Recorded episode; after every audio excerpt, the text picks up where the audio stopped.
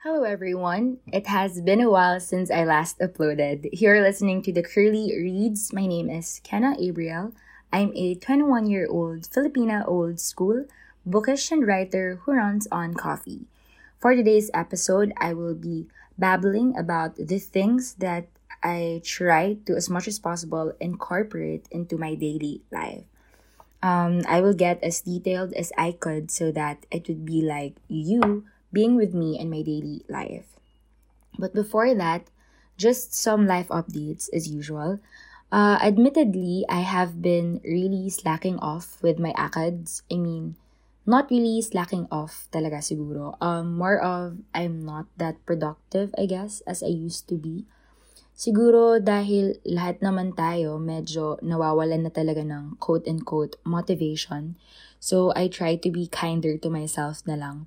And isa pa, dahil dun sa nilabas ng CHED and sinabi na there will be no more face-to-face classes, etc. You know, that really drained me kasi parang naisip ko, Aren't we supposed to figure things out and really make concrete plans to get us out of the current situation that we're in right now?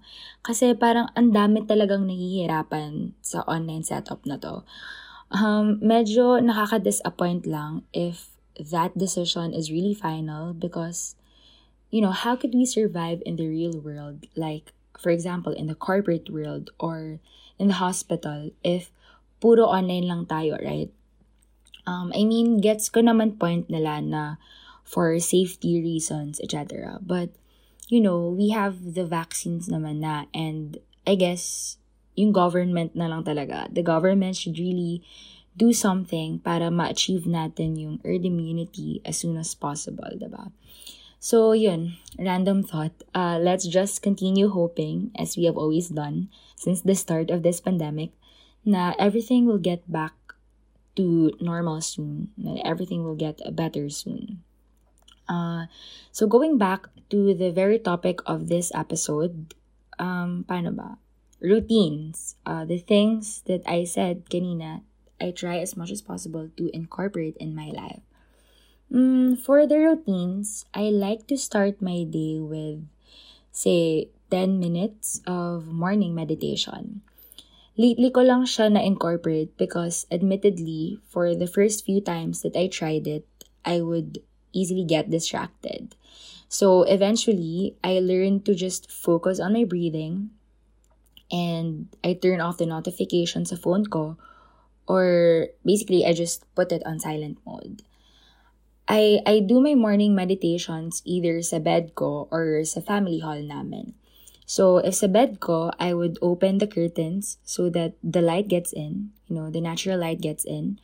Or I would go to our family hall, open the sliding door, and enjoy the fresh air coming in from the terrace. Tapos, mag-set up na lang ako ng yoga mat. Uh, after my guided meditation, I like to do some journaling. So, sa journal ko, I write daily affirmations, um, things that I want to accomplish for the day. So, yun yung mga simple and small goals ko for the day. And since I have anxiety, so may mga intrusive thoughts ako. So if ever may mga intrusive thoughts or unpleasant thoughts, I try my best to listen to them, recognize them, zero in to those thoughts, and I let them all out in my journal. Uh, it really helps me to, you know, identify certain areas na possible na nag-cause ng trigger. And it helps me pinpoint how to at least turn my day around before the anxiety eats me up. But, of course, there are days talaga na sobrang strong, strong lang niya. Like, yung attacks, sobrang strong lang talaga. So, sometimes, I really need to talk to someone. And I just, I tend to just throw out words and they would let they would help me sort things out now. Um, one thing that I would like to master also is how to compartmentalize or like organize my thoughts and emotions well so that I could at least have a clearer mind and really, you know, push myself to not let my anxiety anxiety win all the time. Kasi um mahirap lang talaga siya. Kasi there are times na I know some techniques na would lessen the anxiety, but pag naunahan na talaga, like for example, naging somatic na siya, meaning nagmanifest na siya sa body, like for example, medyo nakakaramdam na ako ng tension sa muscles, my breathing is so shallow, um, my heart is racing like crazy, tapos kapag ang dami ng intrusive thoughts, I couldn't keep up na. Um, what would happen is I would just cry. And it's hard because sometimes when this happens, I tend to lash out. Kasi wala na akong ibang nagagawa. Parang dun na lang, parang nadidrain na ako dahil sa anxiety ko mismo. So, kahit na sobrang patient pa ng tao na kausap ko, like, kunwari, may boyfriend, parang ako mismo nananagad ako. Parang ganun. So, I'm really trying to change that. Somehow, change my approach when the trigger is just too much. And, may problem din kasi is sometimes when the attack is so strong, wala na, ina, magbe-breakdown na ako. Kaya whenever I get so quiet na, that means na hindi na kaya ng coping mechanisms ko. I would just cry right after. You know, um, di ba yung iba sinasabi nila na, okay, you have to distract yourself, do things that would make you happy, etc. Uh, ah, hindi ko na siya nagagawa. Mahirap na siya for me. So it's really hard. It's really hard having to battle with a mental illness every day. But to everyone has silent battles too, I admire how strong you are for just being here. You know, kahit na ang daming misconceptions about satin, although a lot of times it's hard to speak up, I understand. Like, I understand most of it, if not all of it, most of it. But I really do hope that somehow there is that certain person, at least kahit isang tao lang, who would help you process your emotions and stuff when things get out of hand na. Um, I really do hope that if you have the resources to, don't ever hesitate to seek for a professional. And actually, meron mga free consultations or like kahit yung hotlines lang for free wherein you could just talk to someone. You know, that really helps. And number two, I'm so happy that I've been really consistent with my workouts. You know, uh, nasabi ko dati na I started working out 2017, but I kind of stopped nung nag-UST ako because I got so occupied with ACADS.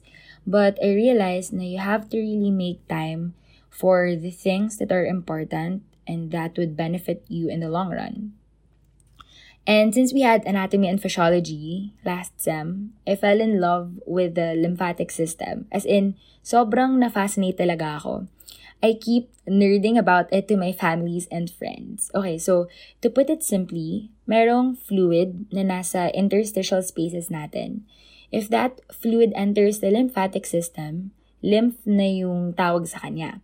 So basically, that fluid yung fluid na yon, nagko-contain siya ng mga bacteria, viruses, etc. So, if that fluid becomes lymph na, or basically, yun nga, pumasok na siya sa lymphatic system, there will be filters there. So, specifically, the lymph nodes.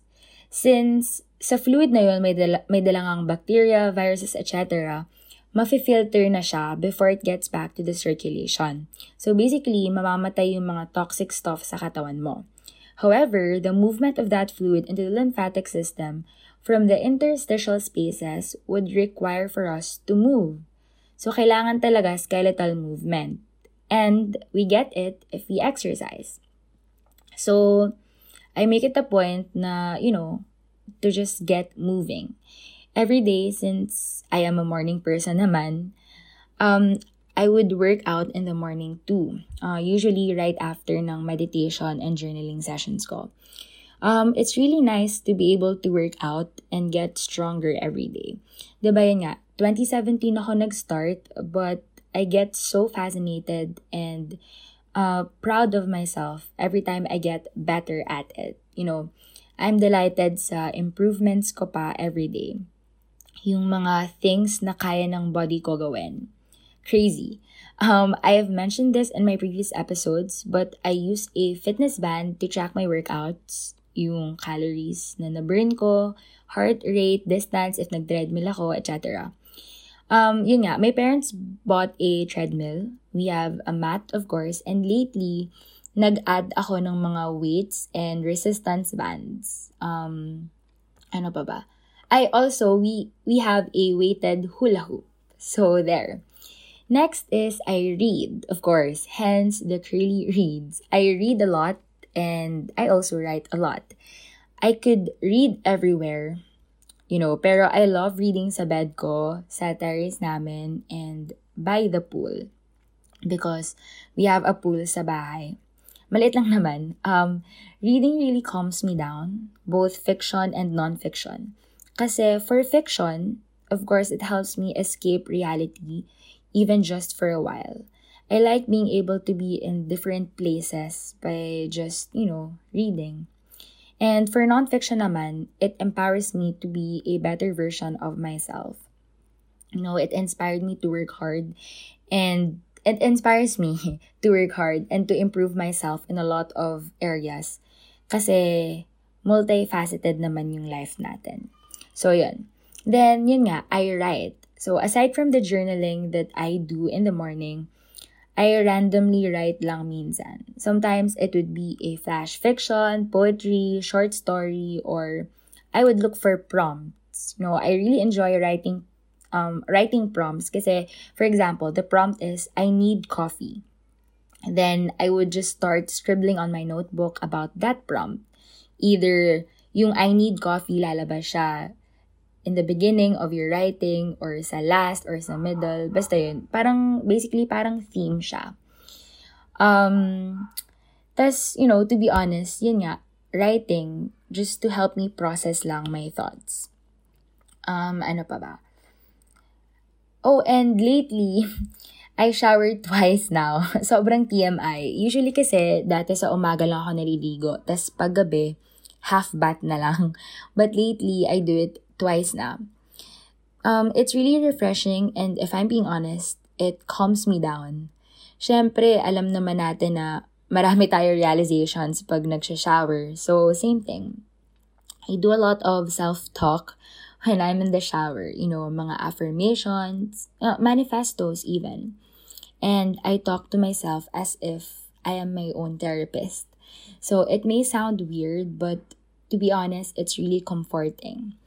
Ah, uh, dati kasi natatakot ako pag matagal ako sa shower because of my anxiety admittedly. Parang ang weird niya pero yun, nangyayari talaga sa akin na natatakot ako pag nagsha-shower.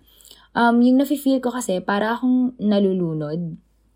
Ganon. But thankfully na-overcome ko siya. Kasi now, I just get in the shower and not just face my thoughts, but I try as much as possible to combat them. Parang, basically, parang nagsi-CBT ako sa shower. You know, CBT or Cognitive Behavioral Therapy. You can look it up on Google. So, china-challenge ko yung thoughts ko if meron man. And sometimes, you know, I just pray. You know, I tell God na I'm having a really hard time and I trust that He could turn things around for me. That He could have His divine intervention in my life. And after nun, parang gagaan na lang talaga yung feeling ko. Uh, I guess self-awareness is such a used and abused word then nowadays, but I guess to actually have it is another thing that is so profound because hindi siya as easy as some people would say.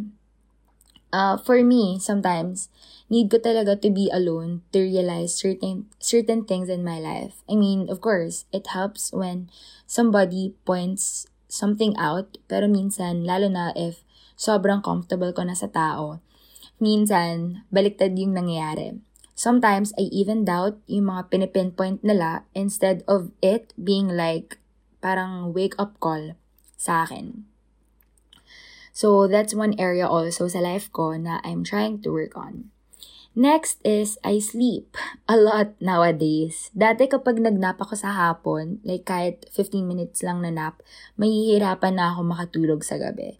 But now, hindi na. Sometimes nakakatulog ako sa hapon ng mga more or less 1 1 hour. And if gusto ko na matulog sa gabi, kahit anong oras, kahit kunwari 11 or 12, nakakatulog na ako.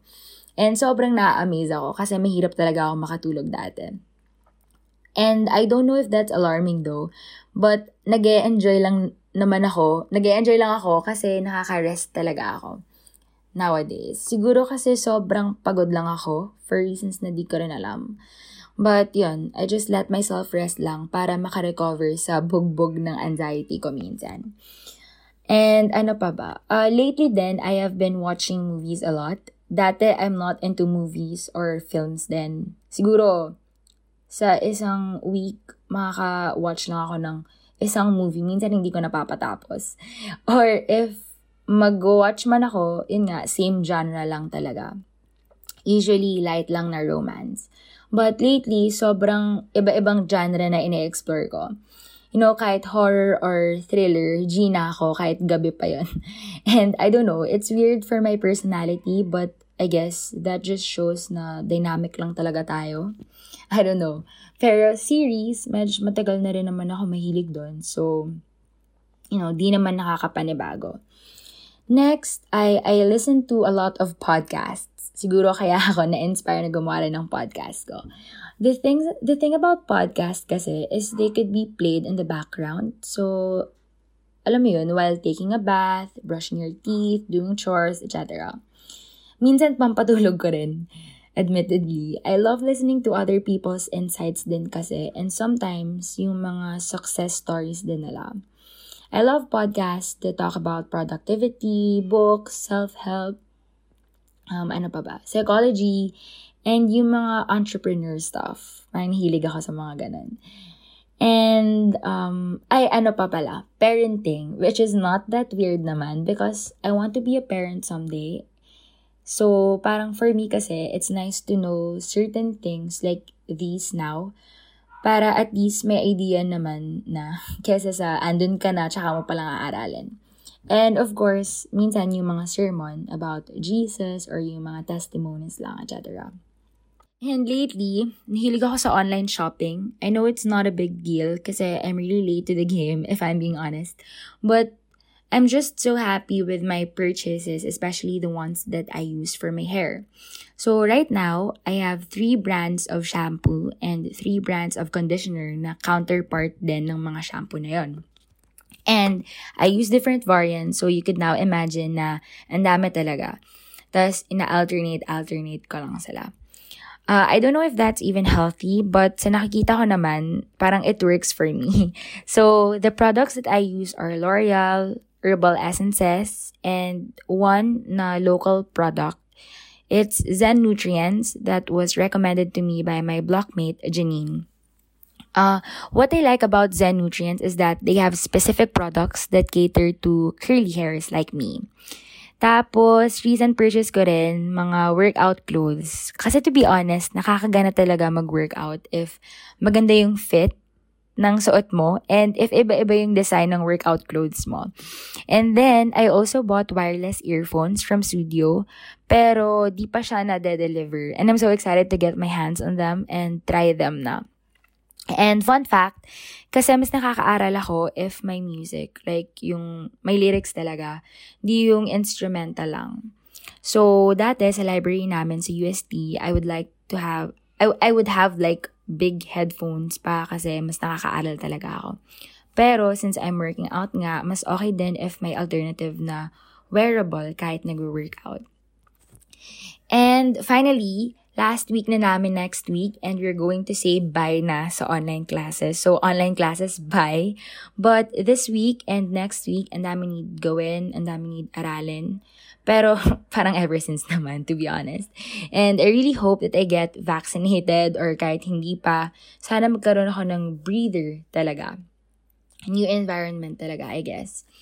Uh, I talk about this on my last episode kasi I really, really need it to be honest. I hope that everything gets better soon, as in soon. And while we're here, as always, let's do our very best to stay healthy and to stay sane. And I guess that's it for the sixth episode. This has been The Curly Reads. Thank you so much for listening.